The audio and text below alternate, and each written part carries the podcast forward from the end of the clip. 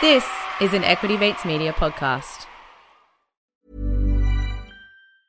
Hey, I'm Ryan Reynolds. Recently, I asked Mint Mobile's legal team if big wireless companies are allowed to raise prices due to inflation. They said yes. And then when I asked if raising prices technically violates those onerous two year contracts, they said, What the f are you talking about, you insane Hollywood ass?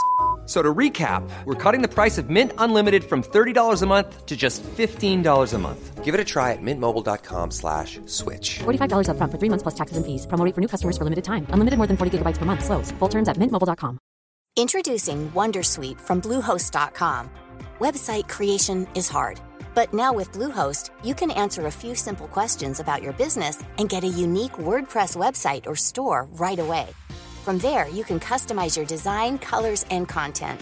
And Bluehost automatically helps you get found in search engines like Google and Bing.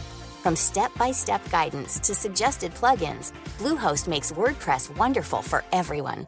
Go to bluehost.com/wondersuite.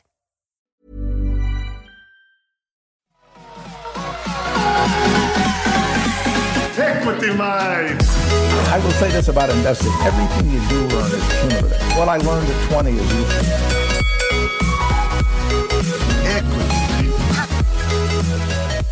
Welcome to another episode of Equity Mates, where we will never charge you interest rates, but keeping Ren's interest is a real art, and that's why we're doing this episode in two parts. We break down the world of investing from beginning to dividend so that you can hopefully make some returns. My name's Bryce, and as always, I'm joined by my equity buddy Ren. How's it going, bro? So, sorry, mate. Well, I wasn't wasn't paying attention. wasn't wasn't an interesting enough opening for me. Mate, keeping your interest is a real art. it is. So as as I said in the intro there, Ren, this is part two of Ask Us Anything for August. We kicked off the last episode with part one, answering all the questions that have come in from our listeners in the community over the last month. There's been some absolute classics.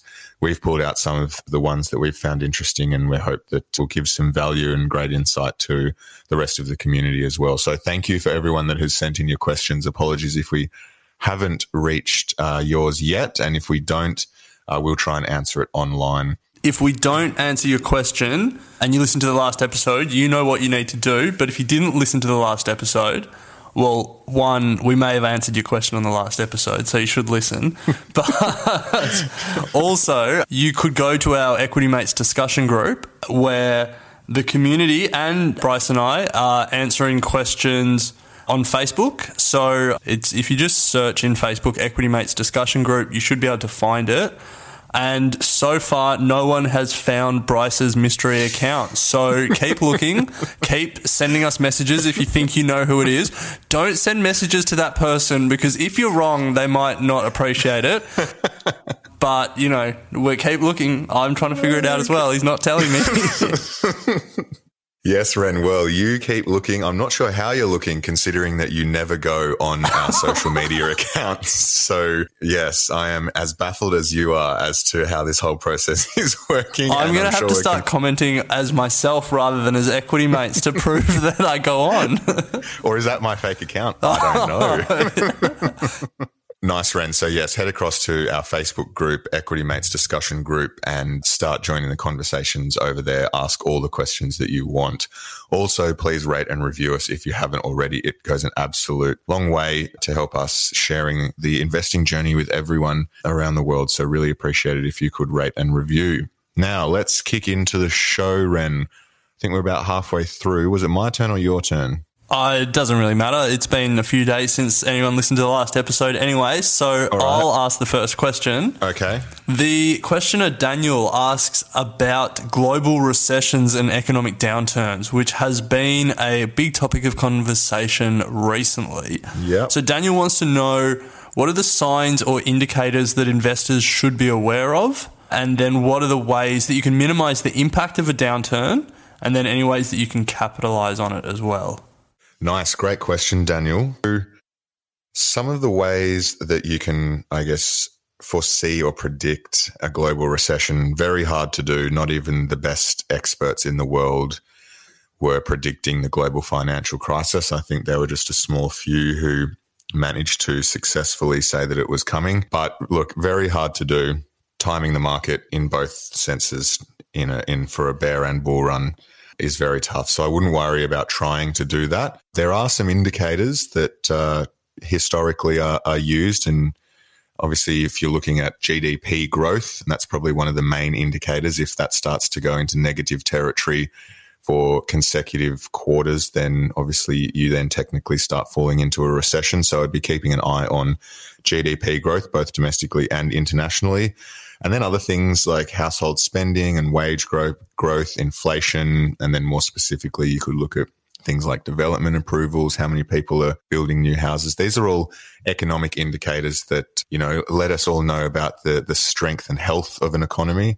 And these are, are what economists generally look at when it comes to trying to, trying to assess the longer term direction of the economy. So those are probably some of the key indicators to keep an eye on and also asset prices. You, you haven't mentioned the most topical one that, if you believe the media, almost guaranteed a recession. Housing prices.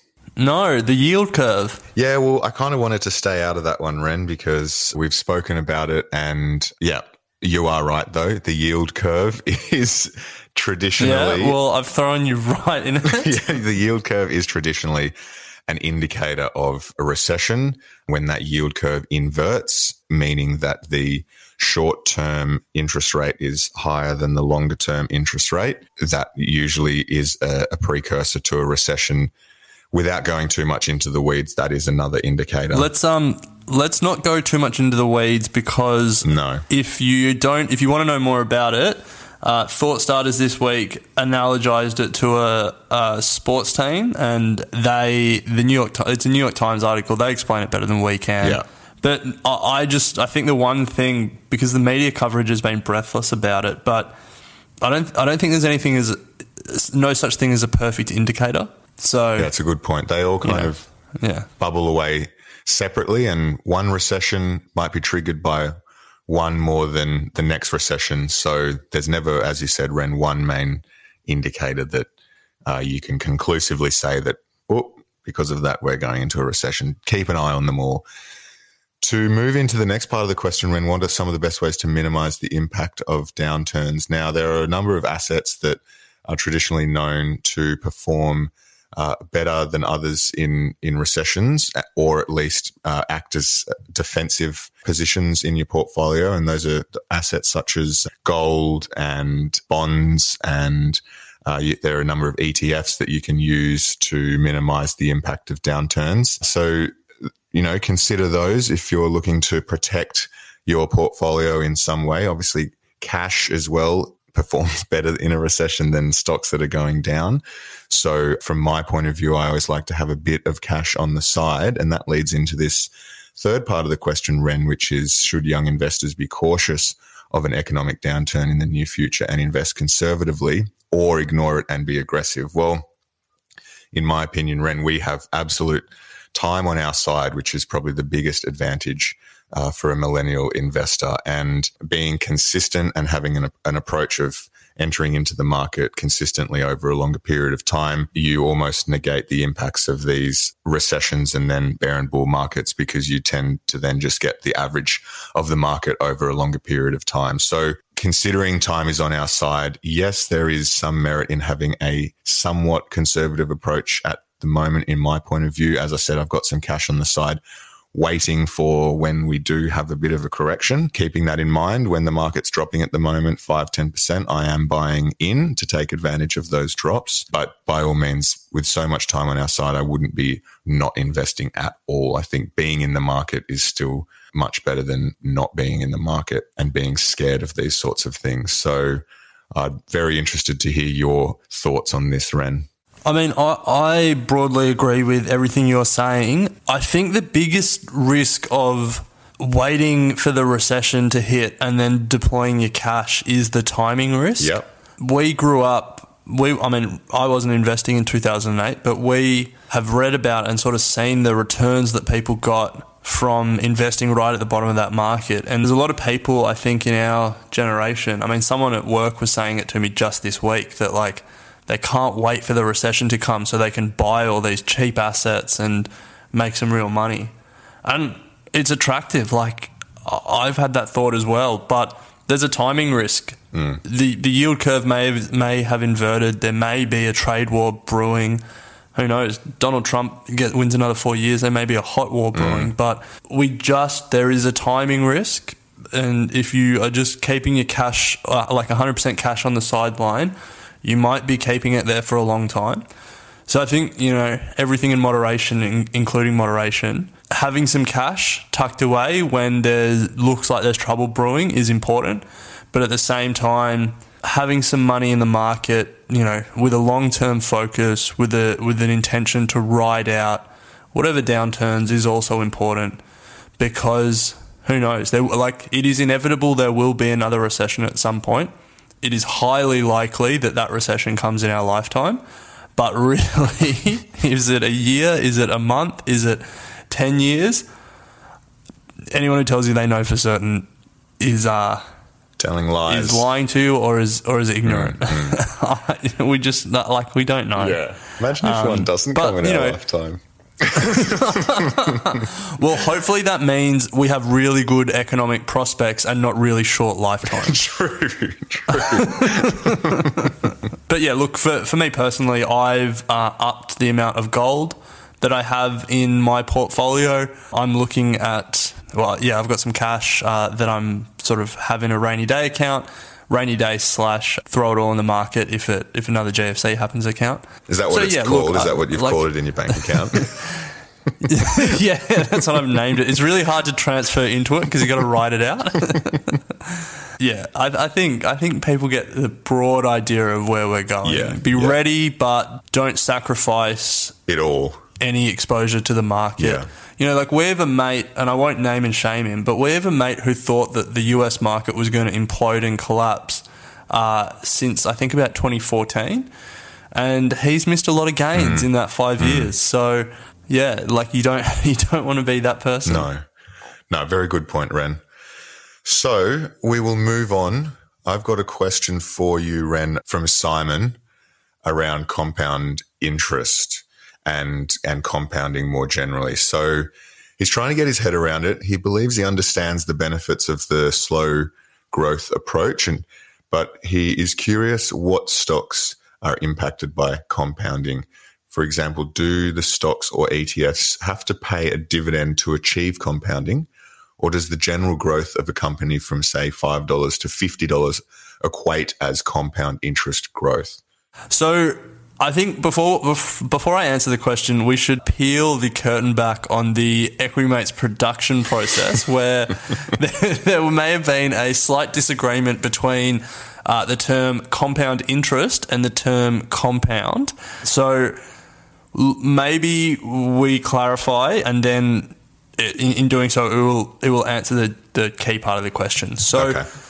The the compounding effect doesn't require any dividend or income to be paid out. The compounding effect is just the exponential growth in the value of the asset. So essentially if your investment grows at 5% a year every year, that 5% becomes worth more and more and more because it's 5% of a bigger number.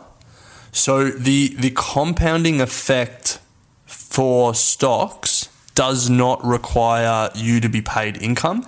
It just requires stocks to grow over a long period of time. And that that can lead to exponential returns if you hold it for long enough. Compound interest, the the it's in the term, in, interest requires a payment and the distinction and compound interest has the same effect as the compounding of stocks. It's because the interest uh, that you get paid is then reinvested. The the base becomes more and more every year. So the interest that you earn becomes more and more every year, and you see that same exponential growth curve in the in the amount of money you're getting or the amount of money you have. The difference is simple interest where you get paid the same amount every year, and so it doesn't it doesn't grow over time. So compounding the the compounding effect of stocks and compound interest are both the big drivers of that wealth creation that comes from investing young and uh, holding for a long period of time. So, to answer the specific question, you don't need a stock or an ETF to pay a dividend or a yield to achieve a compounding effect. However, you get it, it's all about seeing that consistent growth over a long period of time. Nice, Ren. Very clear. I'm glad we sorted that out. All right, I'm going to ask you a question that we didn't have a dispute over, but not too late. We could have one on air. Okay. Um, a Curtis has written into us and asked about a stock with a price to book ratio of 0.34. So it's the book value of the company, which is the the value of its assets, the net value of its assets, that is three times the company's price. So Stock price. yeah, it's stock price. So, for example, if a if a company has you know it, it's all the assets it's owned less its short term liabilities, or all the assets it owns less its liabilities is worth hundred dollars, the stock is only trading for or the market cap of the stock is only thirty bucks. So it's a, it's a strange situation. And the questioner wants to know what, I guess, in general, what's going on, but specifically, what are the risks involved in the, in an investment like this? Without having done some detailed um, information seeking on this stock, just based on what you have said, Ren, and the definition of price to book, I would be very happy as an investor to pay $30 and receive $100 worth of assets. So, from my point of view, at very top level, it seems like this is a reasonably good purchase from a value point of view. Now, as I said, to caveat that, I don't know the story behind the stock and I don't know the reasons for its price to be where it is. But a, as I said, at that top level, these are the sorts of value investing opportunities that some of the some of these deep value that guys look for. Would you agree, Ren? Yeah. So there, there's a yeah. With, in general, with a few caveats. Um, so uh, you're 100 percent right. If a company owns assets worth 100 million dollars and it's only worth the company's only trading at 50 million dollars, potentially the company could sell all its assets, return its money to shareholders, and and you could you could make a good deal of money doing it. So the worst case scenario is the company's operations don't work and it sells all its assets. You still make money. Like that is that's the deep value investing that Benjamin Graham uh, epitomized and Warren Buffett started with. There are risks though. So the big one would be maybe the market knows something about those assets that we mm. don't. Potentially, either the assets are overvalued on the company's books, so the book value isn't a true reflection of the price that could be received if the company sold the assets. You know, if a, I'm just pulling examples out of thin air here, but if a manufacturing company in Ohio owns a whole bunch of manufacturing equipment and it was valued at the time when manufacturing was big in the United States, you know, it, was not going to be able to sell that, that equipment for pennies on the dollar. And maybe the company has reduced the value of the assets, um, but not enough or something like that. I don't. The, the other thing could be that whatever the company is doing in its operations, the market expects it to deplete those assets or erode the value of the assets in the coming years. And so that's been priced into the stock. I don't have an example example to pull out of thin air there, but that that's probably the call out. So yeah, 100% right. Could be a great deep value play. Could be something where you, you found a gem where, and the market hasn't priced in uh, the assets that the company owns. Or it could be that the market has actually priced something in that we're, we're not aware of. Nice. I might look into it a bit further. It seems like it could be a good opportunity. So for anyone interested, the stock was was it was the reject shop, wasn't it? TRS, yeah. TRS is the ticker. Yeah. So the reject shop, I think they must have reported recently. So um, check it out if anyone's interested to know. They've got a price to book of 0.34. Interesting. Equity line. All right, Ren. So thanks to Curtis, we've got a question in now from Robert. Uh, he is looking at a, a share called uh, with the ticker CPH. I think it's in marijuana, if I'm not wrong. Um, it's going to be acquired by a Canadian company that is offering five dollars fifty per share. Yet the current share price is around four dollars fifty, which to Robert looks like a bit of an arbitrage opportunity where he can make about a twenty five percent return, assuming that he sells the stock issue straight away. So his question is, why is it not trading at the price that it's being offered at 550? Why is it still hanging around at 450? Is it because it's changing exchanges or, or is there anything hidden and unknown at this stage? What are your thoughts? So it's a good question because this will happen with almost every merger or acquisition that you see in the market, all with varying degrees of closeness to the acquiring company's price that they've offered. So in this case, the share price will have risen to $4.50, but the company is offering to acquire those shares at $5.50. So you'd think, great, I'll buy the shares on the market now for $4.50 and the company will acquire them for $5.50 when the merger or acquisition goes through. The logic's solid. The reason the market doesn't bid the price all the way up to $5.50 is they price in the risk that the merger or acquisition won't happen, that the sale will fall through, that the competition regulator gets involved, whatever it is. There is a risk that that $5.50 acquisition price doesn't get realized. And as a general rule of thumb, the closer the company's current share price is to the acquiring price, the less risk the market is pricing in that the acquisition won't happen. So, you know, if if this share price goes from four dollars fifty to five dollars fifty, what you can see, what you can say is that the market is certain, or the market is extremely confident that the acquisition will happen. However, at four dollars fifty, you can say that the market is pricing some risk that the acquisition won't go through. If the share price doesn't move when an acquisition is announced, you could say that the market is pretty confident the acquisition won't happen.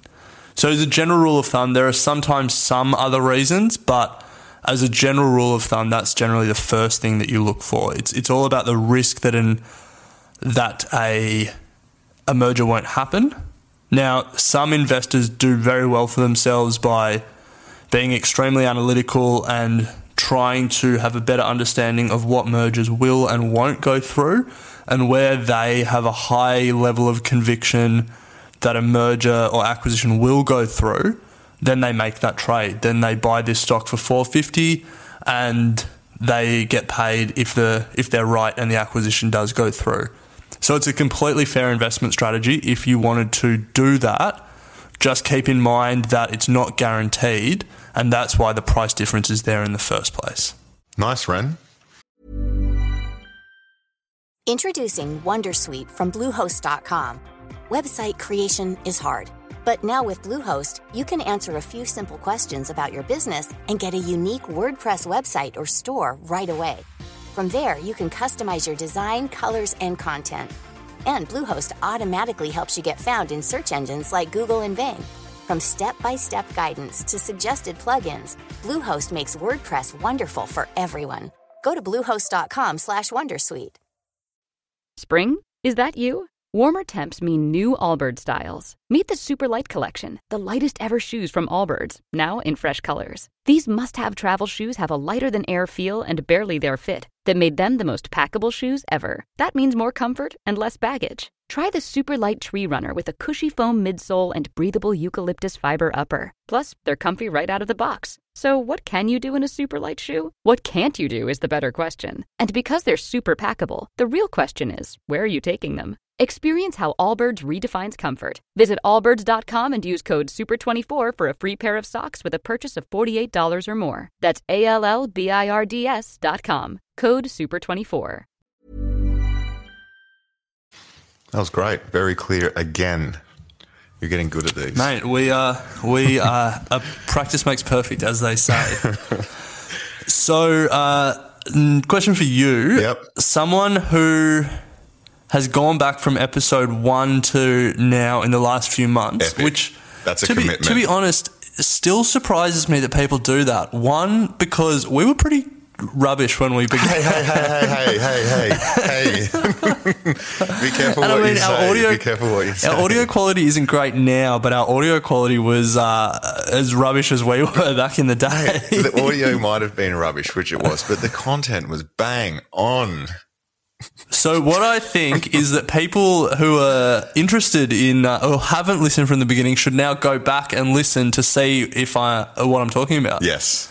Yes. That's that's how you bump those download numbers up. That's that's how professional we are. anyway, No, the uh, credit the to question. everyone who does go from one to 162 in a few months like that. That's a massive, um, massive commitment to equity mates. So Yeah, but my concern Really is think- how many people start at one and say, "Oh, I can't listen to this audio," and then true. Well, we've got a few, to- we've got a few things in play to fix that. So stay tuned. Well, you, you, you know what's coming. So Well, you I don't mean, need to stay tuned. But by definition, if people are listening now, they've made it through. all they've, all this is the first episode they've ever listened to. True. Welcome. Welcome. Yeah. So what's the question? anyway, question. so the uh, the questioner Chris has a question about target date funds. He wants to know if they exist in Australia and if they do, how do we access them? So target date funds are, or TDF, as they're known in investing circles, are essentially funds where they have a particular objective over a longer period of time, and and they're they're very common when it comes to uh, investing for retirement. The main reason for that is the idea of a TDF is that over time, the mix of assets within the fund automatically change to a more conservative approach the closer it gets to, I guess, the target date of that fund. So let's just say I'm aiming to retire in 2050, Ren. There, w- there may be some products out there, generally called things like Portfolio 2050 or, or, or Target 250 or, or whatever it may be.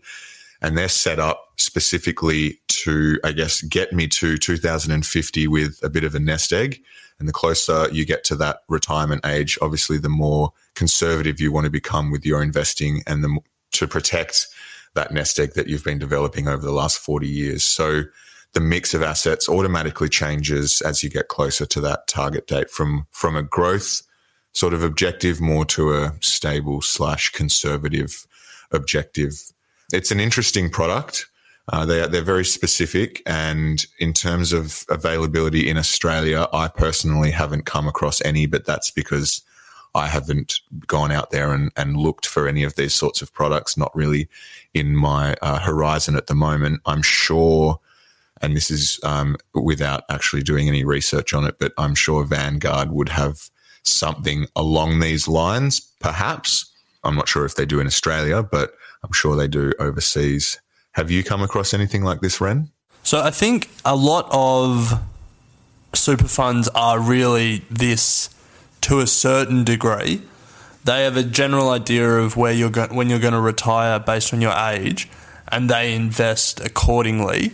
And really, that that's what a target date fund is. As you get closer and closer to the target date, they move from more aggressive and to a more risk aver- uh, adverse approach. So I am the same as you. I haven't looked into whether they exist in Australia. If they don't, stay tuned for the Equity Mates Target Date Fund coming to a exchange near you. Not bad, Ren. All right, I think we've got two to go, three to go. So let's rip through them because we've been asking and answering a lot of questions. As, uh, as we've said, if your question hasn't come up, get onto the discussion forum. We love the fact that you ask so many questions, but we also just can't answer as many questions as you ask. So, in saying that, we're going to uh, rip through some more. Bryce, what are your thoughts on upcoming domestic online banking services such as Volt Bank? Interesting. I think, firstly, any sort of increase in competition with products like this when it comes to the banks is good news for consumers. Taking away, I guess, the, the monopoly that the big four have held for a number of years now is always a good thing.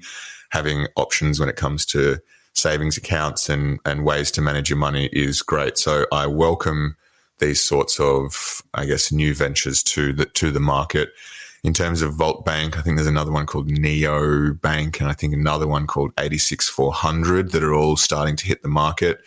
I had a bit of a quick squeeze. I don't really, and I'd be very welcome to understand more about this from from listeners or perhaps yourself, friend. But I don't really see the huge advantage for myself at this stage in moving across. I'm pretty happy with my banking setup at the moment, and I, am guess I guess I'm yet to see how they really do play out from a technology point of view. From what I've been reading, they they reckon they're just going to be good at helping people budget and keeping everyone on track and giving you more transparency over your transactions and all this sort of stuff. So.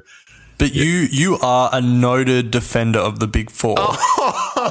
even through the Royal Commission, you are four, uh, you are a noted defender. You kept pitching that episode idea of why we, I love banks and you should too, and I had to keep killing it. So of course, you don't see the merit in these new ideas. Again, Ren is telling lies. I do not use the big four other than uh, CommSec for investing. But um, no, Ren, I am with one of the small or smaller banks supporting our local community. So, yeah, well, what, what's your what's your thinking on it? So as a as an actual Big Four stooge, I um I've never gone outside the Big Four framework. In fact, I've never gone outside the Big One framework for most of my things. Commonwealth Bank came to my school and got me into Dollarmites, and I stayed. I actually I, I think, as you said, competition is great. There you go. So you, you would hate them.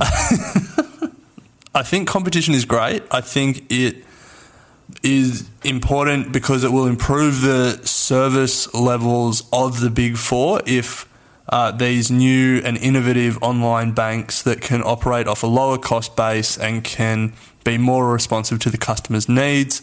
Ideally, if they're operating off a lower cost base, it will mean they'll be able to offer more attractive spreads. So they'll be able to offer better interest rates for depositors, for people saving their money with the banks and they'll be able to offer better uh, interest rates for people borrowing money from them because the, they need to recover less to fund their cost of operations.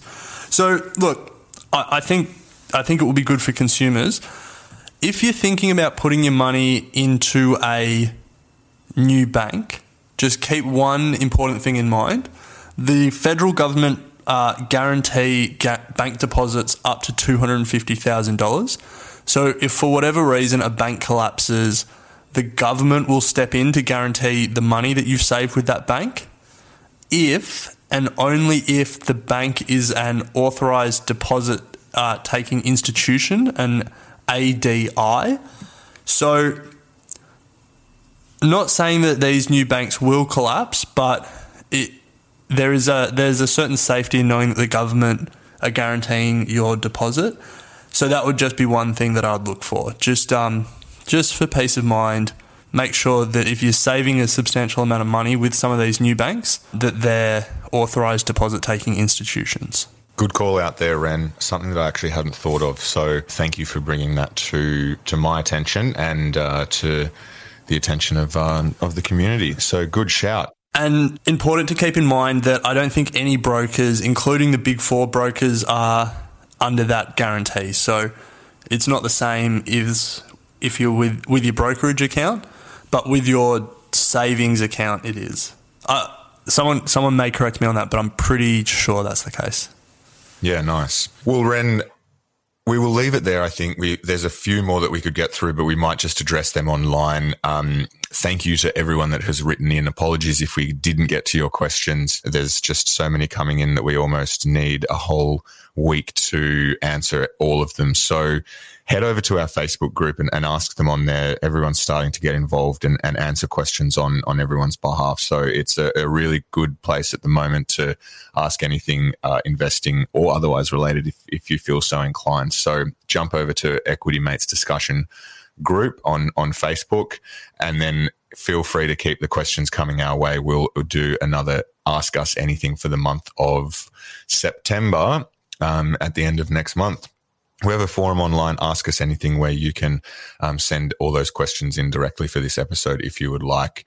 Again, please rate and review us if you haven't already. And Ren, I, it just struck me that you know how we did pencil in fourth and fifth of September for, or whenever it was, yeah, September for our shows. Well, luckily it was a light pencil. And I think next week we'll be able to reveal the true dates where people can pen in when we will be coming down to Melbourne and also doing a bit of a shindig in Sydney. So I'm looking forward to announcing that in due course. Can't wait. Get your uh, get your pens out and throw your erasers away because this one's in the books. Absolutely. So really pumped to let everyone know about what's been in in development for that. Um, super keen to meet you for the first time, Ren. So haven't seen you before. One of us will be behind a curtain at all times because we're actually the same person.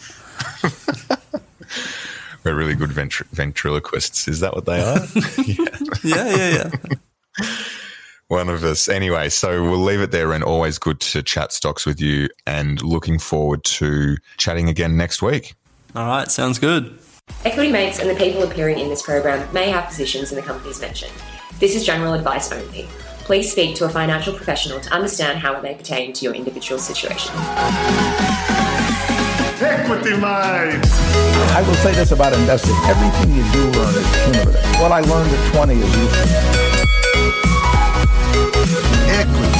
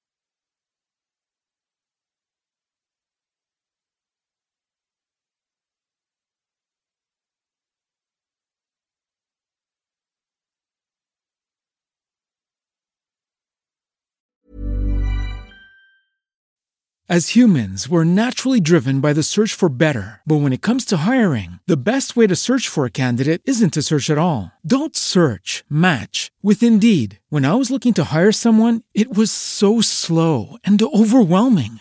I wish I had used Indeed. If you need to hire, you need Indeed. Indeed is your matching and hiring platform with over 350 million global monthly visitors, according to Indeed data, and a matching engine that helps you find quality candidates fast. Ditch the busy work. Use Indeed for scheduling, screening, and messaging so you can connect with candidates faster. And Indeed doesn't just help you hire faster. 93% of employers agree Indeed delivers the highest quality matches compared to other job sites, according to a recent Indeed survey. And listeners of this show will get a $75 sponsored job credit to get your jobs more visibility at Indeed.com slash podcast. That's Indeed.com slash podcast. Terms and conditions apply.